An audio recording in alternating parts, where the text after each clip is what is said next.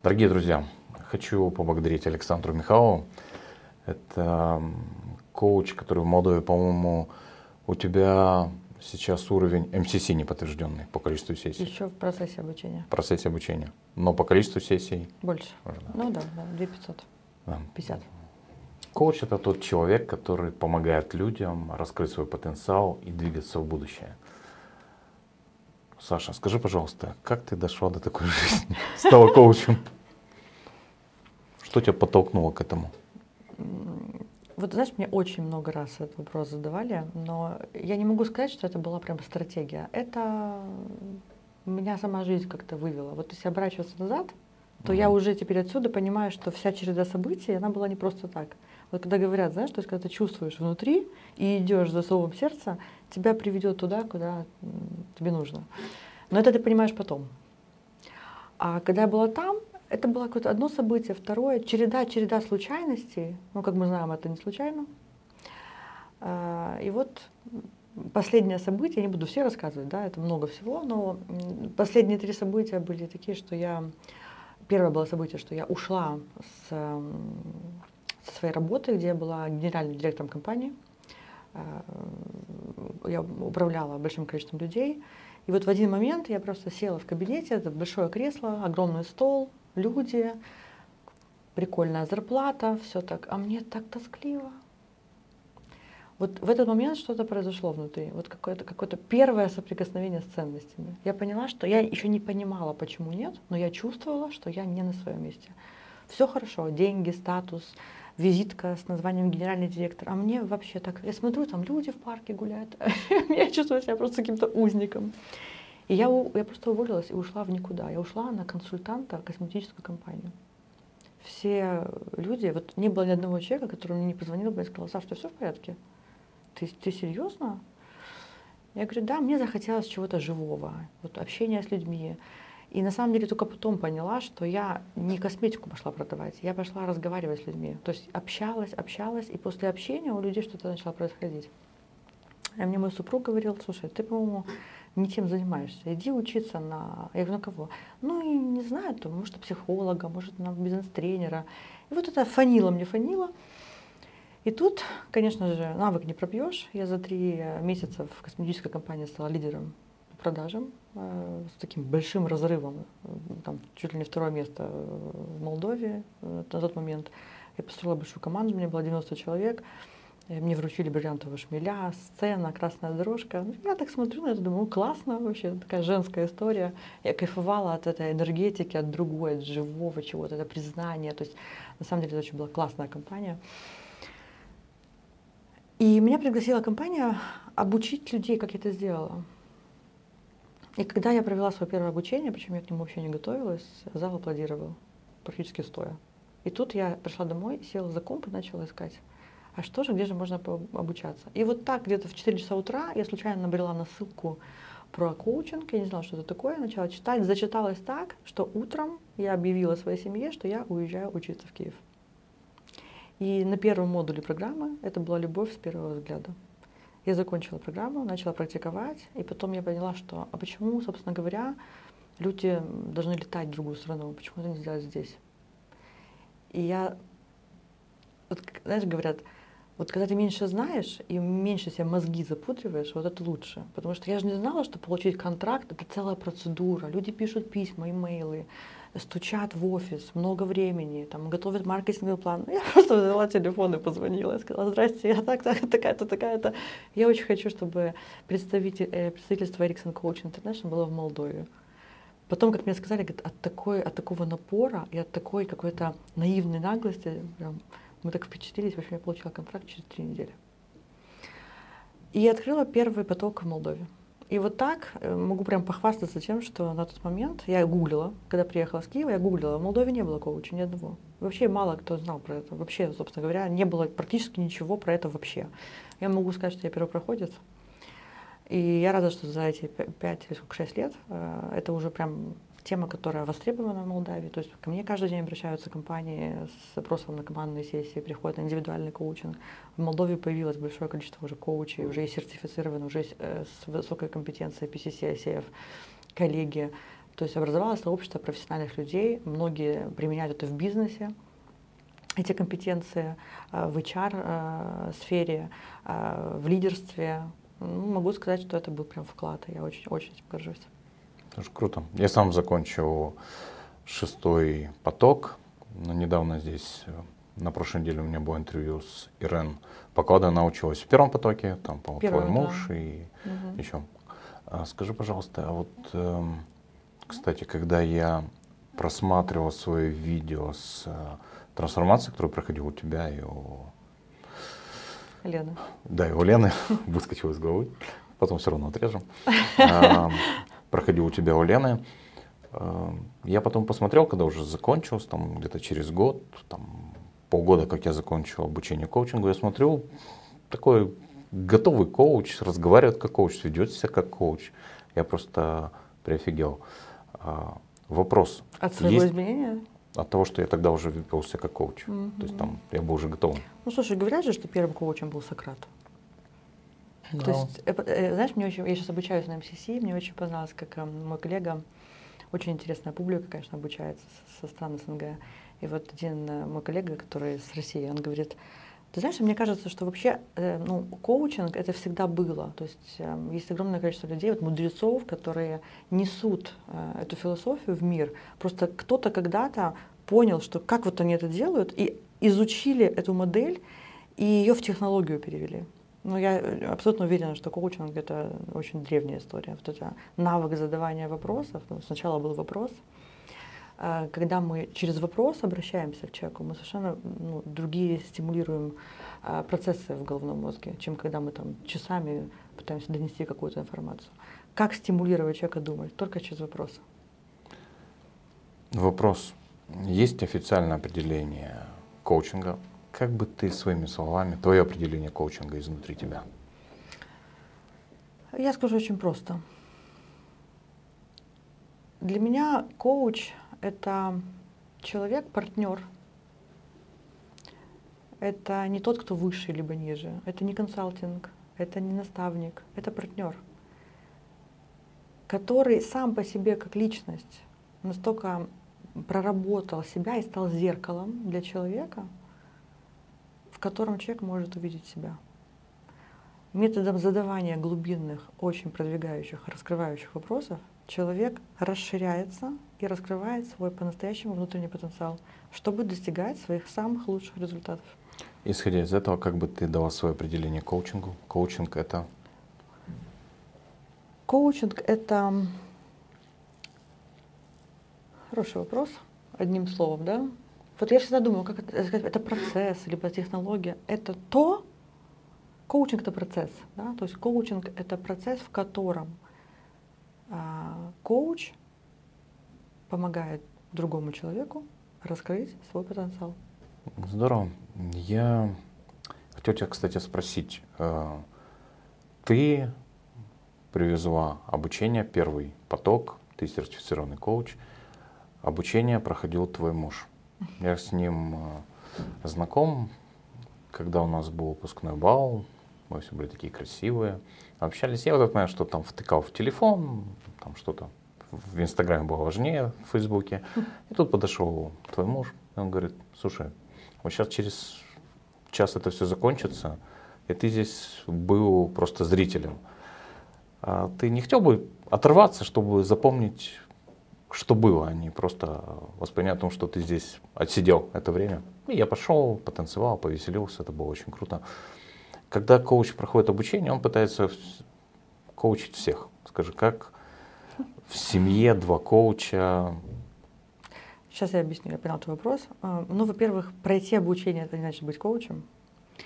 А, он прошел для себя, ну, как минимум для того, чтобы он просто видел, насколько это работает, видел, как я поменялась. И как он потом сказал, ему это очень много дало для расширения личности, для проработки очень многих вопросов внутренних. Он сейчас это применяет в своих бизнесах. Но это включенное сознание, ты прав. Вот он заметил и включился. Но насчет того, что коучить друг друга в семье, знаешь, вот молодые коучи, которые только заканчивают, они это делают. Хотя их предупреждают, что этого делать нельзя, но они идут и пытаются там маму, сестру, дочку, сына, мужа коучить. Хотя мы говорим, не, на, не нужно этого делать, потому что э, мы в других ролях находимся. То есть э, близких не коучат, лучше отправить его к коллеге.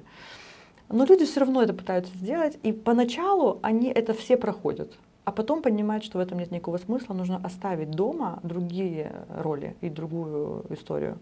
Потому что все-таки профессиональная история это одно, а личная это другое. Но все равно бессознательно. То есть люди, которые занимаются коучингом, у них по-другому работает мышление, по-другому задаются вопросы и по-другому выставляются фокусы. Вот этот анекдот когда два коуча на кухне один другому говорит, передай, пожалуйста, соль, и не спрашивая, в чем ценность, это про это. Э, что касается меня, на одной волне. Знаешь, когда ты... Вот сейчас я приведу пример. Сокращается диалог. То есть раньше для того, чтобы донести мысли, что-то э, спросить, надо было много говорить. Сейчас одним вопросом, и человек сразу понимает, о чем речь. То есть на одном уровне сознания мы находимся.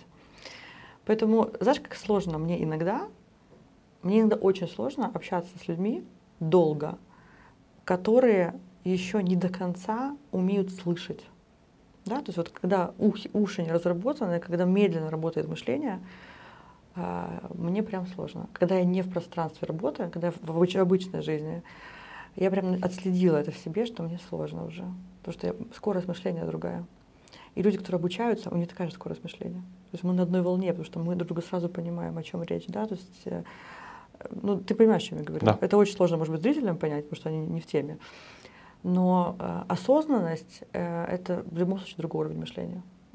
По-другому работает э, фокус внимания, по-другому слышишь человека, сразу слышишь что-то словами, сразу слышишь смыслы и сразу понимаешь, что спросить, и сразу становится понятно. Не надо вот этих ненужных абсолютно речей, которые э, являются ничем иным, как ментальный мусор.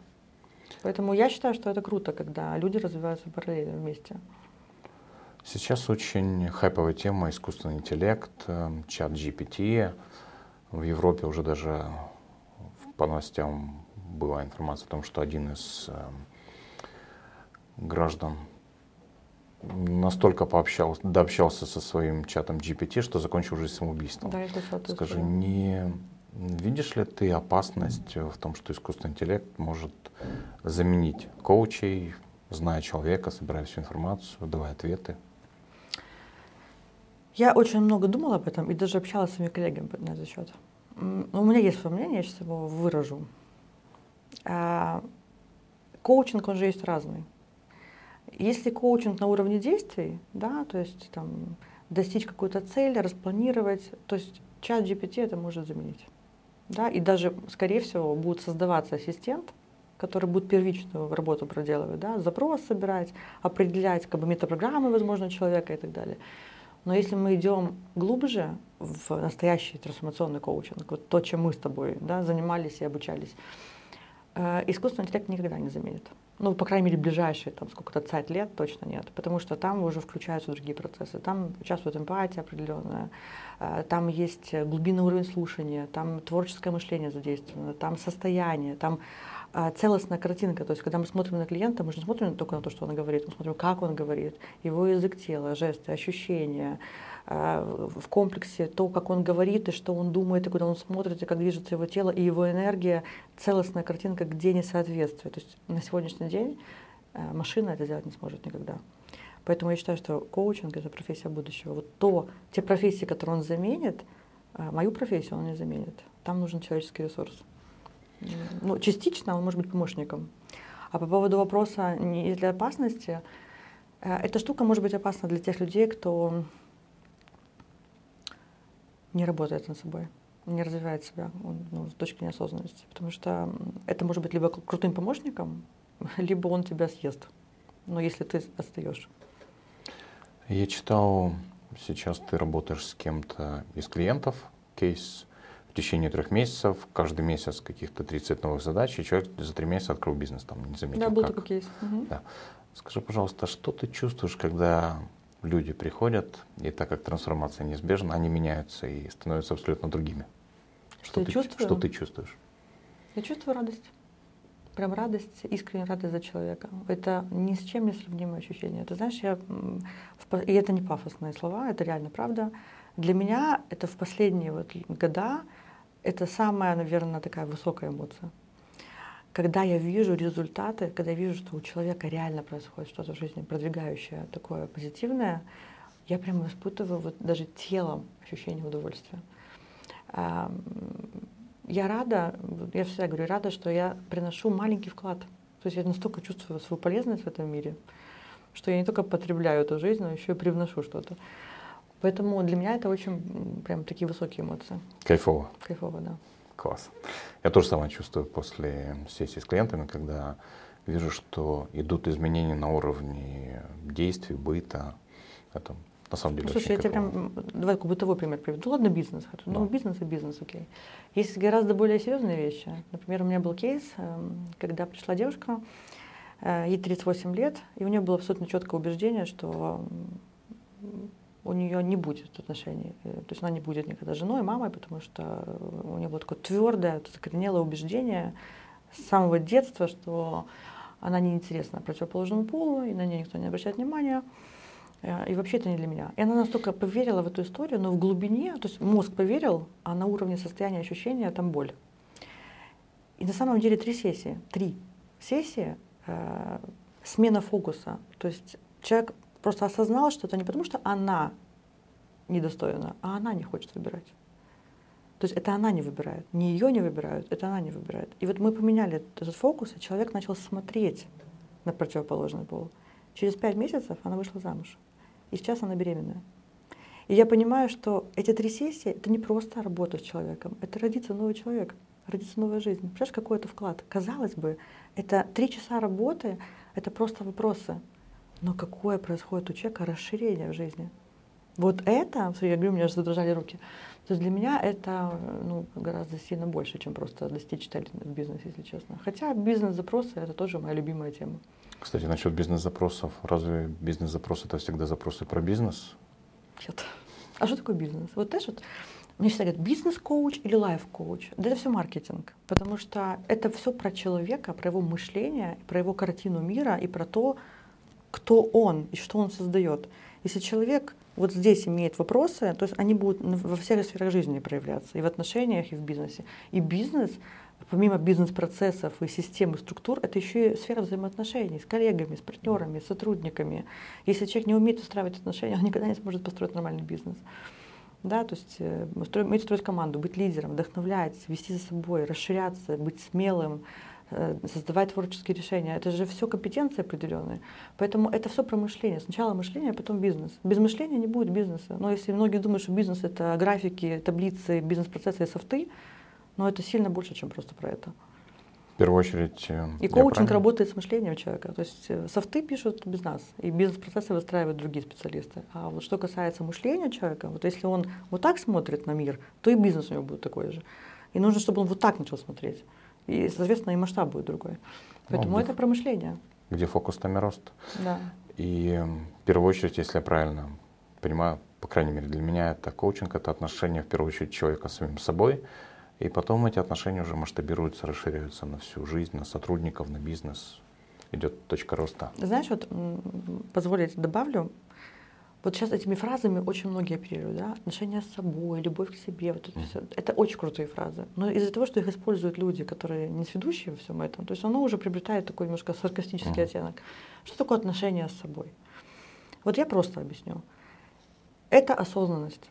То есть если человек не осознает, кто он и о чем он, как у него работает мышление, какие у него приоритеты, какие у него ценности, что ему вообще надо, какие у него навыки, компетенции. Если он в таком сне литургическом находится, он действует просто по привычке, он использует только прошлый опыт, а, он зависает в ошибках прошлого опыта, у него куча страхов, ограничивающих убеждений. То есть он не растет в том, чтобы расширяться как личность. Если он эти отношения с собой не выстроит, если он не чувствует себя, не ощущает, он не может принимать правильные решения его э, решения чаще всего основаны на страхе, либо на чужих установках. Вот почему важно заниматься осознанностью? Потому что когда ты выстраиваешь эти взаимоотношения, то, соответственно, ты становишься цельным, сильным и абсолютно понимаешь, какой у тебя вектор, и ты направлен в будущем, и ты можешь, можешь создавать и развивать. И тогда бизнес это очень легко. Это сложно тогда, когда ты еще там с собой не разобрался, когда ты в киселе, собственно, находишься. Вот, наверное, это про это. Да. А, скажи, если ты помогаешь разобраться человеку, самим собой, в его ограничениях, то насколько тебе просто разбираться, когда идет разговор о командном коучинге, когда много людей, у которых свои тараканы, много каких-то своих ограничений, взаимоотношений между людьми, когда это все масштабируется в, наверное, в сотни раз, в отличие mm-hmm. даже от одного человека, с которым сложно. Это хороший вопрос. А, командный коучинг — это технология определенная, я обучалась на это мы, это же не просто про разобраться в тараканах, это не про это, чтобы не было превратного. Это технология какая? То есть команда э, становится командой не сразу. Сначала это просто группа людей, коллектив. Да? То, что мы обычно видим, что такое коллектив, это мышление я. Я и они. Команда это уже мы, это единый организм целостный. Чтобы люди соединились в единый организм, они должны иметь общее видение, общую цель. Они должны понимать, куда мы движемся и кто мы как команда. И зачем нам это надо как моя личная мотивация, моя личная цель вплетается в общую цель компании. Вот это соединение должно произойти. Дальше нужно настроить коммуникацию между людьми, потому что у каждого своя вселенная в голове, свои фильтры восприятия, свое прошлое, свое воспитание и вообще свои убеждения, там, все, то есть это отдельные вселенные, которые чаще всего Хорошо, если они совпали по метапрограммному профилю, они друга понимают и слышат, но это очень редко. Чаще всего, если компания там 7-10 человек топ-менеджмент, то уже вероятность того, что они совпали, очень маленькая. Поэтому я видела кейсы, когда люди работают 5-7 лет, они вообще друг друга не слышат. Поэтому конфликты, поэтому недопонимание, поэтому перекладывание ответственности. Из-за того, что люди нет ясности в коммуникации. Э, второй момент. Третий момент. Они не умеют создавать договоренности. Как мы вместе взаимодействуем, какие у нас правила игры что у нас да, но что у нас точно нет. Как сделать так, чтобы совместный процесс был оптимально кайфовый для всех. Для этого нужно обмениваться этой информацией, выстроить коммуникацию эффективно. Потом общий важный момент — связать людей по ценностям. То есть мне важно одно, тебе важно другое. Допустим, мне важно, вот я приведу пример. Я работала, э, проводила командную сессию с одной IT-компанией, и там такие молодые ребята, им по 25, они все миллионеры. И э, у них, они такие, вот я, я слушаю их, Половину я просто не понимаю, я их язык не понимаю, но мне как коучу это не важно. Я слушаю, как они разговаривают и что у них общего, и вопросы им задаю. Потому что терминология мне не обязательно. В какой-то момент я вообще перестала понимать, о чем. Они перешли на свой язык, вот, айтишный. Но у них, эм, у всех одинаковая базовая ценность – это скорость. То есть даже не деньги. Деньги и так будут. То есть они, э, то есть они не зарабатывают деньги, они создают прикольные решения через скорость, то есть быстро. И вот их это объединяет, и на этом они очень быстро двигаются. То есть если в компанию, в команду попадает человек, который не про скорость, он не сможет. Поэтому вот этот костяк ценностей их, их сплотил, и они двигаются в очень быстром темпе. Или, например, в одной компании там два человека, они про достигаторство, да, то есть они, то есть неважно, какими методами мы идем к своей цели, а два-три человека, они э, про состояние, про отношение к людям, про, про, на, про, про обучающий процесс, то есть им будет достаточно сложно договориться, но можно. И вот тут как раз коуч, он как медиатор выступает, он находит, что же у них все-таки общего и на какой общей ценности их связывает дальнейшее движение вперед. Когда люди по ценностям соединяются, они ускоряются. Нету торможения, да, когда моя твоя не понимает, одному важно одно, а другому важно другое, а мы знаем с тобой, что если человек не в своей ценности движется, у него начинается внутренний конфликт, и он начинает саботировать. И вот эти ответственное перекладывание, невыполнение задач, э, чаще всего это саботаж бессознательный. Потом очень еще важный момент эм, научить людей думать одинаково. То есть если один думает быстро, и у него глобальное мышление, а другой детальное мышление и думает медленно, они будут друг друга раздражать. Надо научить их не сравнивать друг друга, а дополнять. Где важно, какие компетенции ты закрываешь, какие я. То есть вот задача коуча вот в этой совместной работе смотреть на команду как на единый организм и помогать им сонастроиться, чтобы стать сильными, целостными и двигаться как одно целое. Но это процесс. То есть люди так не умеют, этому нужно обучаться. Поэтому мы тут вряд ли занимаемся больше тараканами, да, оно как бы всплывает, но мы через ресурс выходим как вместо этого. И самая большая задача, главная коуча, командного, это сонастроить команду, чтобы они работали как единое целое. С общим вектором развития, с одинаковыми ценностями, с общим видением цели и с мотивацией, которая соединена между ними, связанная с ценностью компании и мотивацией компании. И тогда это эффективная и очень быстрая работа. То есть командная сессия, она ускоряет процесс процентов на 60 по времени и по, по деньгам точно. Есть такая пословица, яблонька от яблочка, от яблочка от яблоньки падает недалеко. Я знаю, что твой любимый курс — это родитель как коуч. Скажи, пожалуйста, расскажи про него, зачем он вообще нужен родителям, и про изменение это детей или mm-hmm. родителей, и как этот курс повлиял на твое на твои отношения с твоими детьми. Сейчас буду говорить просто очень Говори. Много. На самом деле, это правда. Это курс, вот там у меня несколько специализаций в коучинге, мне многие говорят, а как ты и бизнесом, и то, и все. На самом деле это все очень связано. Я даже объясню. Между командной сессией и родительским тренингом такая, очень, такая много, очень сразу. много общего. Я иногда смотрю на команды в компаниях и вижу те же процессы, которые происходят у меня внутри родительского, родительской программы. Ну, потому что мы все внутри дети. Да? И иногда люди проявляются как дети. И тут надо включать какие-то компетенции интересные. И для меня этот курс — это прям душа. И я вижу за этим прям миссию. Вот это, это моя миссия. Почему объясню? Потому что мы формируемся в детстве все. Ну вот эти шапти андиакаса, да, сначала, потом эти 12 лет. Вот когда больше всего развивается мозг, и все, что мы видим, все, что мы слышим от родителей, взрослых, оно в бессознательном упаковывается, и человек смотрит на мир так, оно потом просто кое-что изменяется, но основные вещи закладываются в детстве. И если научить родителей закладывать изначально правильно туда, в коробочку, то никто не будет потом ходить в терапию, никто не будет страдать, никто не будет э, испытывать э, чувства, когда он не живет свою жизнь и так далее. Потому что это все оттуда. Поэтому, работая с родителями, в, в этом тренинге. Э, мы обучаем родителей именно осознанному родительству. То есть, что, другими словами, как мне нужно поменять себя, чтобы передать ребенку изначально фокус на счастливую и эффективную жизнь. Да? То есть как, каким я должен быть родителем, чтобы заложить вот эти все паттерны мышления экологичные, чтобы научить его радоваться, э, научить его управлять своим эмоциональным интеллектом, научить его испытывать чувство счастья, думать, а, научить его именно думать, потому что думать нигде не учат. Понимаешь? Научить думать, научить учиться, навыку самообучения, чтобы он испытывал удовольствие, чтобы он знал, что он хочет вообще. Не потому, что ему так сказали, не вот эта арабская история внутренняя. Не сказали, я делаю, зачем делаю, почему делаю, куда делаю, а мое ли это. Вот изначально этому нужно обучать родителей, чтобы они этому обучали с детства. И тогда мы получим целое поколение совершенно других людей, более ресурсных, созидающих, Э, создающих, счастливых. Ну и можете представить, как это отразится вообще на, на будущем. Что касается меня, я попала, опять же, на этот курс. Я училась в Риме на английском языке у Мэрилин Аткинсон пять лет назад. Я вообще интуитивно, я увидела рекламу этого курса, это был первый ее пилотный проект, когда она вот, а, Мэрилин наш социолог, э, психолог, автор книг, э, то есть это прям гуру, я считаю, это вообще гений. Она создала этот продукт для родителей. И вот, например, я поехала, прям вот, вот, вот порыв увидела и поехала. Это была очень дорогая программа. Я приехала, я поняла, что я одна в зале русскоязычный человек. То есть из русскоязычного пространства я была первая.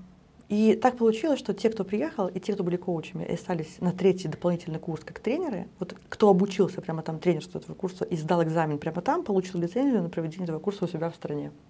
И я приехала просто в восторге. Тогда моим детям, они были помладше, малому было шесть. И я начала все это пробовать на своих детях. И я начала видеть результаты. А сейчас я вот смотрю на них и понимаю, у нас команда дома.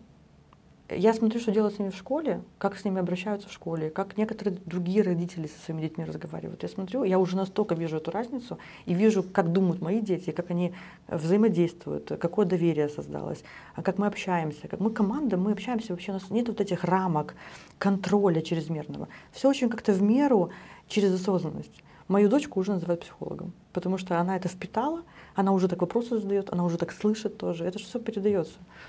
Я безумно счастлива, что я это сделала. Я прям вложила, это прям вклад мой родитель. Это мой лучший вклад как мамы. Не то, как я им там готовлю кушать даже и одеваю их и кормлю, а то, как, как я им простраиваю сознание с детства. Поэтому я прям считаю миссией донести это для родителей. Я удивлена, почему многие люди не идут на этот курс. Я считаю, что он всем нужен просто. Все, кто прошел, это сильно за пределами Молдовы, это все страны СНГ на русскоязычном пространстве. Все говорят, Александра, это просто вклад, боже, это, это, это просто должно быть в рамках министерства. Это в школах должны обучать. И у меня была такая мысль выйти на Министерство образования и сказать, давайте будем обучать педагогов. Я даже готова бесплатно обучать вот у себя в школе, но никто не хочет.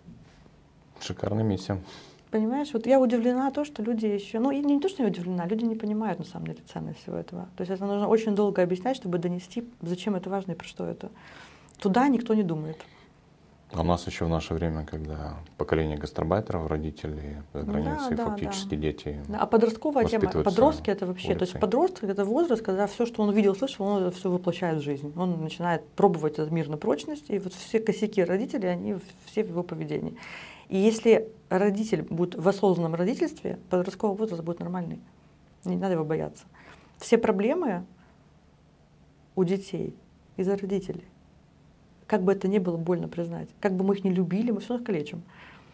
Но с этим, с этой программой можно покалечить сильно меньше. Ну, сильно меньше.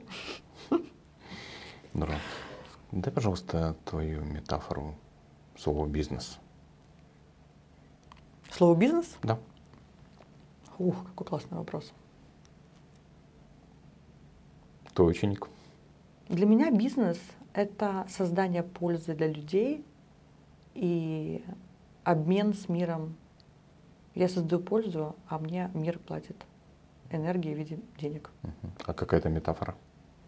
Что приходит в мозг? Водоворот, вот знаешь, когда вот э, водоворот воды в природе.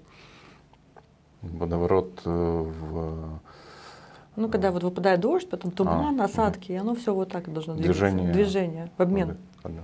Да. Да, классно. А Скажи, в чем ценность метафор для тебя в коуч-сессиях? Ну, метафора. Что такое метафора?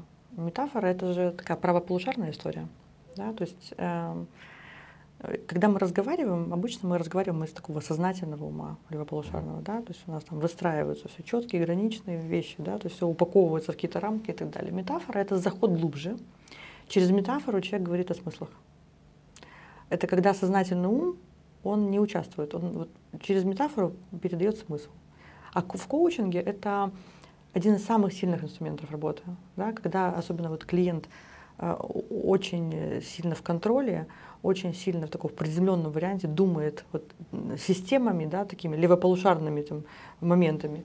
И ему сложно посмотреть чуть дальше, чуть глубже и найти какое-то решение, какой-то инсайт словить. То есть э, мы переходим на метафору. И мы, мы- есть очень много инструментов. Метафорические карты для этого есть, да.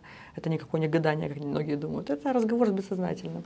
А когда клиент начинает метафорой говорить, знаешь, бывает ситуация, когда слова заканчиваются в, в сознательном состоянии. То есть вот, э, нельзя выразить. Вот на что это похоже, и человек создает какую-то метафору, в этот момент у него работает другая зона мозга. И коуч, ну, компетентный, он подхватывает метафору, и в этой метафоре продолжает с ним вести диалог, потом переводя это уже в реальную как бы, ситуацию. И э, происходит очень сильное расширение. То есть интегративно работает мозг. То есть левое и правое полушарие, оно как бы р- работает вместе, потому что через смыслы, через ценности, через осознание перевод в действие, в, в какие-то структуры и в логику. Поэтому метафоры в, в коучинге это сильнейший инструмент для расширения сознания. Давай немножко перенесемся в будущее. 2035 год. Чем ты занимаешься и э, что произошло с коучингом спустя вот эти 12 лет в Молдове? Фух. Ну, давай так, первая часть вопроса. 35 год, это через 12 лет, да? Да, такое Так. восточное число. Но что произошло со мной сначала, да, этот вопрос был? Ну, я MCC-коуч, я работаю с... Я, в принципе, работаю как сейчас, просто глубже, масштабнее, сопровождаю людей. У меня все выстроено Миссия. в голове, да. То есть я буду делать все то же самое до конца своей жизни, просто глубже, больше, шире. Возможно, к тому времени я э, создам какую-то авторскую программу. Возможно, я буду, скорее всего, у меня уже к тому времени будет несколько книг, которые я наконец-то сяду писать, потому что в голове уже их очень много. Э, Возможно, я буду работать, э, используя искусственный интеллект и технологии, да, и это даст мне возможность как-то усиливать эту всю историю и масштабировать. А в Молдове все зависит. Тут есть вещи за пределами моего контроля. Я могу сказать, что я хотела бы. Что хотел бы? Вообще у меня есть такая, такая, знаешь, мечта. Она такая очень смелая Иногда мне даже само, само, самой от нее жим-жим. Но вот она меня трогает. Я бы очень хотела оставить след в изменении системы образования этой страны. Э, возможно, мне зрители, которые будут смотреть, скажут, что все у нас в порядке. Но у нас вообще не в порядке. У нас это, я считаю, что развитие страны это три кита. Это образование, это медицина, это культура. И образование хромает. Хромает в школах, хромает в университетах. А вот, знаешь, раньше, когда я была молодая, маленькая, эм, учитель это была элита. Все, я еще застала это время. Педагог это была элита, это была интеллигенция. Да? То есть моя учительница, я помню, учителя в школе, это, это были абсолютно такого уровня люди, вот знаешь, вот, ну, вот такая порода. И сказать, моя мама учитель, это было вау. А сейчас что? Бедные учителя. И это очень много факторов. Это поддержка государства, это образовательные программы для повышения квалификации. Потому что ну, нет у них возможности сейчас э, обучаться дополнительно. А мир зайдет вперед, а они немножко подотстали. Я уже молчу про университеты и какими книгами они пользуются и вообще о чем речь. Да? Поэтому я бы, конечно, сделала реформу образовательную. И вот коучинговое обучение я бы сделала обязательным для всего педсостава, начиная от садиков, начиная заканчивая университетом.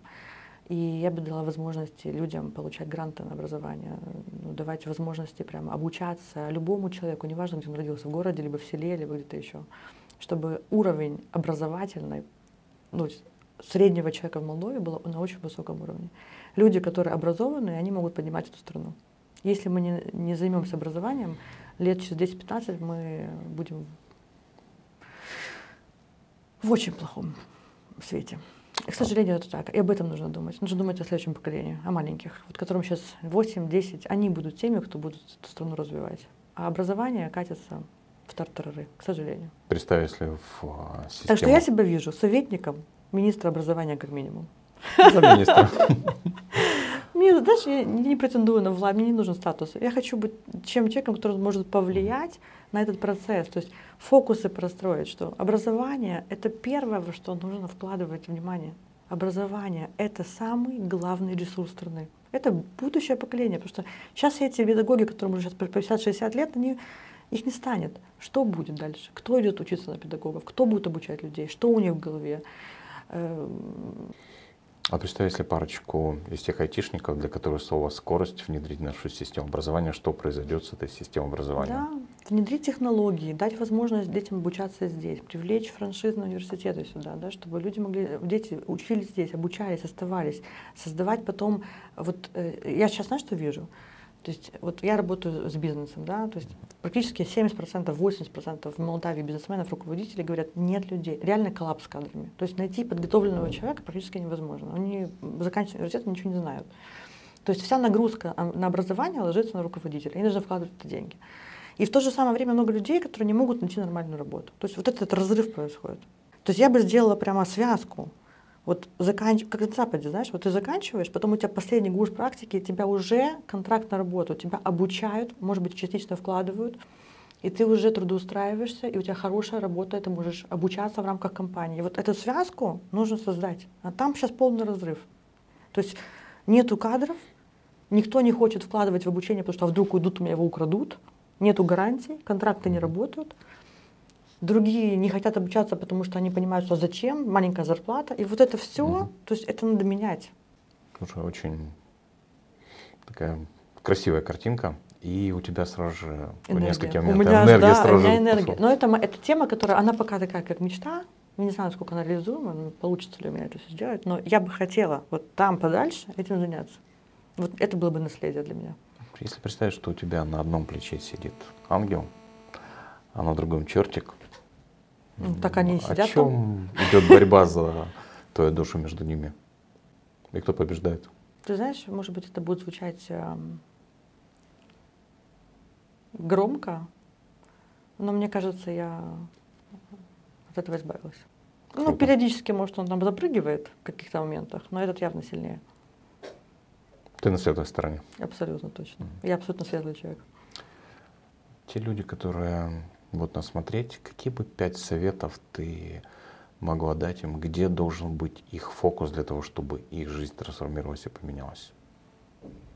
Абсолютно точно на самообразование. качественном самообразовании. Это не про покупку всего, чего есть в интернете, лишь бы что. Осознанное образование. То есть как, когда человек может выбрать обучение, когда он понимает, зачем и куда. Вот если вот у меня есть цель, я понимаю, куда я двигаюсь, и цель моя, то есть я знаю, что я чувствую, я хочу туда идти. И мне для этого нужны компетенции и обучение. Я целенаправленно покупаю обучение и обучаюсь, чтобы достигнуть своего результата. А не покупаю, лишь бы покупаю, и вот это напитываю свой мозг просто лишней информацией, и мне уже кажется, что я такой умный, а в итоге никаких результатов. Качественное самообразование. Раз. Однозначно работать над своей осознанностью. Ну, как я сейчас фразу сказала, знаешь, выживут только осознанные. Ну, к сожалению, мы, мир просто меняется так, что у некоторых мозг плывет от того, что не успевают встраиваться в эти системы. Поэтому, если ты осознанный, ты будешь гибким. Ты не будешь тормить от изменений, от неопределенности. То есть это будет уровень нормы, и ты будешь с этим окей. Третье — это фокус должен быть обязательно на состоянии своем нельзя пренебрегать состоянием. Ты знаешь, вот еще много, много лет назад нам об этом не рассказывали, что ощущение состояния — это очень важная составляющая. Люди не прислушиваются к себе, не слышат себя, не ощущают, не чувствуют. Поэтому очень много вот этих психосоматических проблем, болезней и так далее. То есть для меня здоровье — это сильно больше, чем быть небольным. Нужно быть здоровым физически, эмоционально и психологически. Если ты здоров — то ты можешь любую трудность преодолеть. Поэтому третий фокус. Но думать осознанно про свое здоровье на всех уровнях. Физическое, эмоциональное, психологическое, духовное. А, наверное, еще один совет — жить свою жизнь. Вот опять же в контексте моего обучения в МСС быть, а не иметь это прям тема сейчас. Мы, вот, мы ее обсуждаем, и мы в этом контексте этих мыслей. То есть стремиться к жить из бытия, а не из того, чтобы иметь. Потому что иметь важно. Но когда ты живешь из состояния быть, понимаешь, о чем я говорю? Да. Быть, проживать, ощущать, создавать. Не только потреблять. Вот там счастье. Просто человек этого еще не осознает. То есть человек так устроен, что он испытывает нереальное счастье от того, когда он наслаждается своим бытием, когда он полезен, когда он создающий, когда он испытывает чувство счастья. Вот на это фокус держать. И, наверное, про то, чтобы не бояться мечтать, жить в будущее, не в прошлое. Фокус держать не на том, что было и почему так было, а о том, как я хочу, чтобы было. Фокус держать не на том, какие у меня проблемы, а на том, какое решение для меня будет самое лучшее. Ну, ко- коучинговое мышление. Вот знаешь, если эти пять вещей будет, человек будет просто абсолютно счастливым и самодостаточным. Спасибо. Сегодня я слушаю одну книгу «Кармалоджик» Ситника уже, наверное, раз пятый. И каждый раз что-то новое слушаю, потому что все равно всегда что-то упускаешь.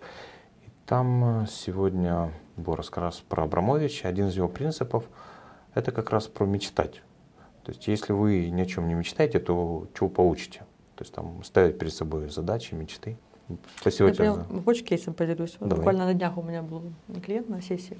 И вот я вот не дам, вот не совру. Наверное, э, я задала этот вопрос разной формулировкой, да, то есть один вопрос сознание не принимает, второй вопрос не принимает. Очень много, 8 или 9 раз я и так, и так, и так, там закрыто. То есть настолько человек не позволяет себе захотеть, настолько ограниченное мышление, все, что уже было, всегда ищет ограничения, почему не получится, почему невозможно, а хочешь ты чего, опять назад. И вот так мы сражались, пока в какой-то момент он осознал, что он себя вот так сжимает. Вот это непозволение себе просто хотя бы посмотреть, как ты хочешь, просто позволить и разрешить себе захотеть, это просто, как, вот, я скажу, что это прям проблема людей сейчас. Не позволение себе просто помечтать. А это важно, потому что если ты не мечтаешь, то куда будет направлен вектор? То есть как ты будешь создавать решения, куда ты будешь двигаться, как ты будешь устраивать свои выборы, если у тебя там закрыто все. Ты будешь сидеть в прошлом, смотреть туда и просто мусолить то, что было, почему так было, чтобы не повторить, как было, чтобы не ошибиться, как в прошлом. И ты вот в таком маленьком мышлении, в прошлом опыте не развиваешься. Поэтому мечтать — это выход в совершенно другое мышление. Это отсутствие таких моделей про то, чтобы мечтать, люди боятся мечтать. Как тебе кажется, это связано с тем, что мы живем в этом регионе, мы примерно прожили распад великой, такой, может не великой, но очень большой империи и до сих пор чувствуем отголоски этого падения. Пережили 90-е годы, когда все было тоже очень грустно, слава богу, что закончилось. Это может быть с этим связано? Это абсолютно культурная история, ментальная, да. В этом в нашем в СНГ пространстве это прям сильно видно. То есть там вот я работала с пару клиентами оттуда, у них этого нет. А непозволение себе мечтать – это ценность этого времени. Ну, что-то размечтался, давай делай, с делом займись. Даже сейчас я слышу эти фразы в школах. Да, я будешь ты там, ага. Давай лучше математику получим. Это тоже ограничения. Ограничения, ограничения. Фокус в речи родителей, воспитателей, всех взрослых идет на том, чтобы как бы мета-сообщение. Не думай туда, не надо хотеть. Делай то, что тебе сказали. Вот эта вот история, потому что, ну, потому что тогда так было, видимо, важно в то время, через те ценности. Не высовываться, выжить. Не высовываться, выживать, не выделяться. За это наказывали. И это же передается. То есть так думали бабушки, они передали через метапрограмму мамам. Мамы через бессознательные вот эти паттерны мышления передали детям. И это все тянется. И в это время это просто не актуально. Если ты сейчас не поменяешь мышление, ты потеряешься в этом мире, потому что если ты не начнешь видеть и выбирать. А плюс к этому еще очень важна скорость. Как и скорость. Той да. компании, а скорость от чего зависит? От э, широты мышления. То есть как только ты качаешь свое сознание, у тебя скорость увеличивается мышление. Как тебе кажется, вот изменения, о которых сейчас предупреждают, что в скором времени, это может быть через 5, 10, 15 лет, всю работу, которая которой занимаются сейчас люди, такая низкоквалифицированная, не знаю, доставка, сборка на заводе, еще что-то, вся ручная работа уйдет, ее заменят роботы, потому что они не ломаются, не бухают, они... Важный момент. Однозначно, да. Процентов 60-70 профессий через лет 5-10 уйдут. Ну, появятся новые. Они будут появляться, да, то есть вот такие профессии, как коуч, траблшутер, там, э, GPT, дизайнер, там, это, еще пять лет назад, там 10 это было непонятно что. Также будет дальше. Будут появляться, это процесс органический. Да? Вопрос в том, как мы встроимся в этот процесс. А встроиться в него может человек, который умеет гибко мыслить, быстро принимать решения, осознанный и гибкий, и привыкший к быстро меняющимся жизненным каким-то вещам. А для этого нужно мышлением заниматься, своим, вот, своим мозгом. Поэтому сейчас, если ты не занимаешься своим сознанием, то на старых программах далеко не уедешь, да, точно. Ну, мне тоже кажется, что ты, во-первых, должен учиться, а во-вторых, ты должен действовать, внедрять да. эти знания в свою жизнь. И... Да, то есть обучение стало нормой. Вот эта парадигма, когда ты закончил высшее образование, и все, она ушла, ее больше не будет. Ты должен постоянно обучаться новым, посмотреть тренды и обучаться, быть в струе. Потому что если ты на 3-5 лет выпал, ты уже потом не догонишь. Вот это очень важный момент, чтобы люди осознали, если ты хочешь адаптироваться и быть на волне, а не под волной, нужно эту реальность принять, что она такая. Ее не надо бояться, ее надо просто принять и встроиться в эту историю. А самый большой ключ встроиться — это заниматься своим мышлением, своим аппаратом, который заложен. То есть тут уже целая вселенная. Нам, нам дали аппарат, а пульт не дали. Вот научись этим пользоваться, и все будет у тебя хорошо. Хорошо. Спасибо тебе за Спасибо интервью. тебе большое. Да, мне было очень... Что, час прошел, мы с тобой я, я не знаю, в, в потоке, как обычно. Да, да, да, кстати. Просто в потоке. Да. Спасибо. Все. Ты классный коуч, классный вопрос. Благодарю.